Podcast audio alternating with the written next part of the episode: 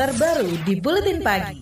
Saudara Paripurna DPR menyepakati revisi Undang-Undang Komisi Pemberantasan Korupsi atau KPK sebagai rancangan undang-undang inisiatif DPR. Artinya, DPR akan mengirim rancangan undang-undang KPK ke Presiden untuk kemudian Presiden merespon dalam bentuk dikeluarkannya surat Presiden berikut daftar inventaris masalah. Sesudah itu, rancangan undang-undang KPK akan masuk ke Bamus DPR untuk dilanjutkan ke komisi terkait, badan legislasi atau panitia khusus.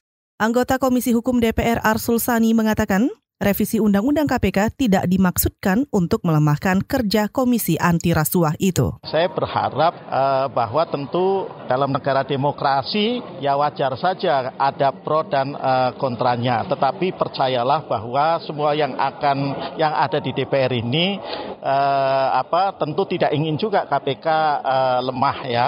Hanya kemudian beberapa hal memang harus diperbaiki. Anggota Komisi Hukum DPR Arsul Sani menambahkan, usulan revisi Undang-Undang KPK antara lain tentang Dewan Pengawas KPK dan kewenangannya, izin penyadapan, serta kedudukan KPK.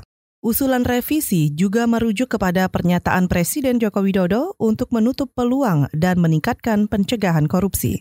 Arsul berharap revisi Undang-Undang KPK bisa selesai pada masa sidang pertama 2019-2020 yang akan berakhir pada 30 September nanti.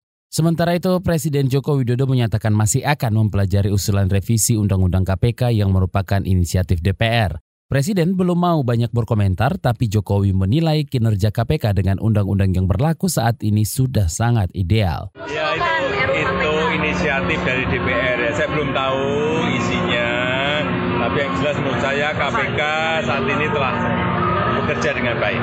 Ya, saya belum tahu, jadi saya belum bisa menyampaikan apa-apa. Ya. Hampir sama dengan pernyataan Presiden Jokowi, Menkumham Yasona Lauli juga mengatakan masih belum menentukan sikap terkait usulan revisi Undang-Undang KPK sebagai RUU inisiatif DPR. Yasona menyatakan tidak tahu menahu bagaimana sampai seluruh fraksi di DPR sepakat merevisi Undang-Undang KPK. Komisi Pemberantasan Korupsi atau KPK menolak usulan revisi Undang-Undang KPK. Ketua KPK Agus Raharjo menyebut usulan revisi yang beredar ke publik materinya justru berpotensi melemahkan dan melumpuhkan fungsi KPK sebagai lembaga independen pemberantas korupsi. Presiden agak mohon lebih arif, lebih bijaksana untuk mempertimbangkan uh, suara dari banyak tokoh maupun dari uh, banyak dari komponen-komponen bangsa ini yang sebetulnya menyuarakan itu. Uh, mohon betul supaya suara itu juga didengar. Saya pikir lebih arif kalau itu dilakukan. Ketua KPK Agus Raharjo juga menuturkan Hari ini KPK akan mengirim surat ke Presiden yang intinya berharap Presiden Jokowi lebih mendengar suara dari masyarakat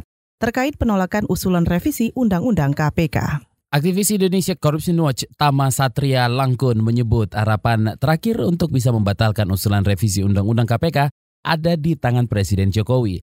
Karena memang pembatalan usulan revisi bisa dilakukan dengan syarat Presiden atau DPR tidak memberi persetujuan kemudian produknya seperti ini, kira-kira mau seperti apa ujung pemberantasan korupsi? Kita masih nyalir kalau kemudian seperti ini konteksnya, maka ujung dari pemberantasan korupsi adalah pelemahan. Maka dari itu kita berharap Presiden tidak menyetujui lah substansi undang-undang yang seperti ini. Ini menurut saya sangat mencederai lah keinginan publik agar KPK dan agenda pemberantasan korupsi menjadi lebih baik. Aktivis ICW Tama Satrian Langkun menuturkan dari draft yang beredar ke publik, sedikitnya ada 11 materi usulan revisi Undang-Undang KPK yang harus diwaspadai.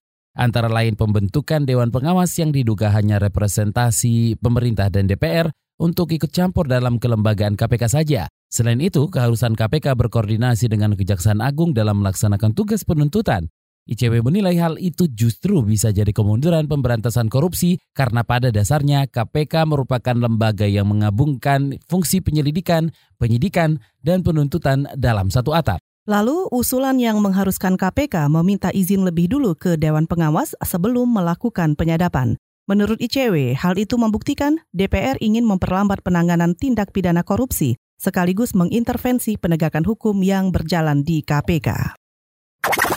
KBR, inspiratif, terpercaya.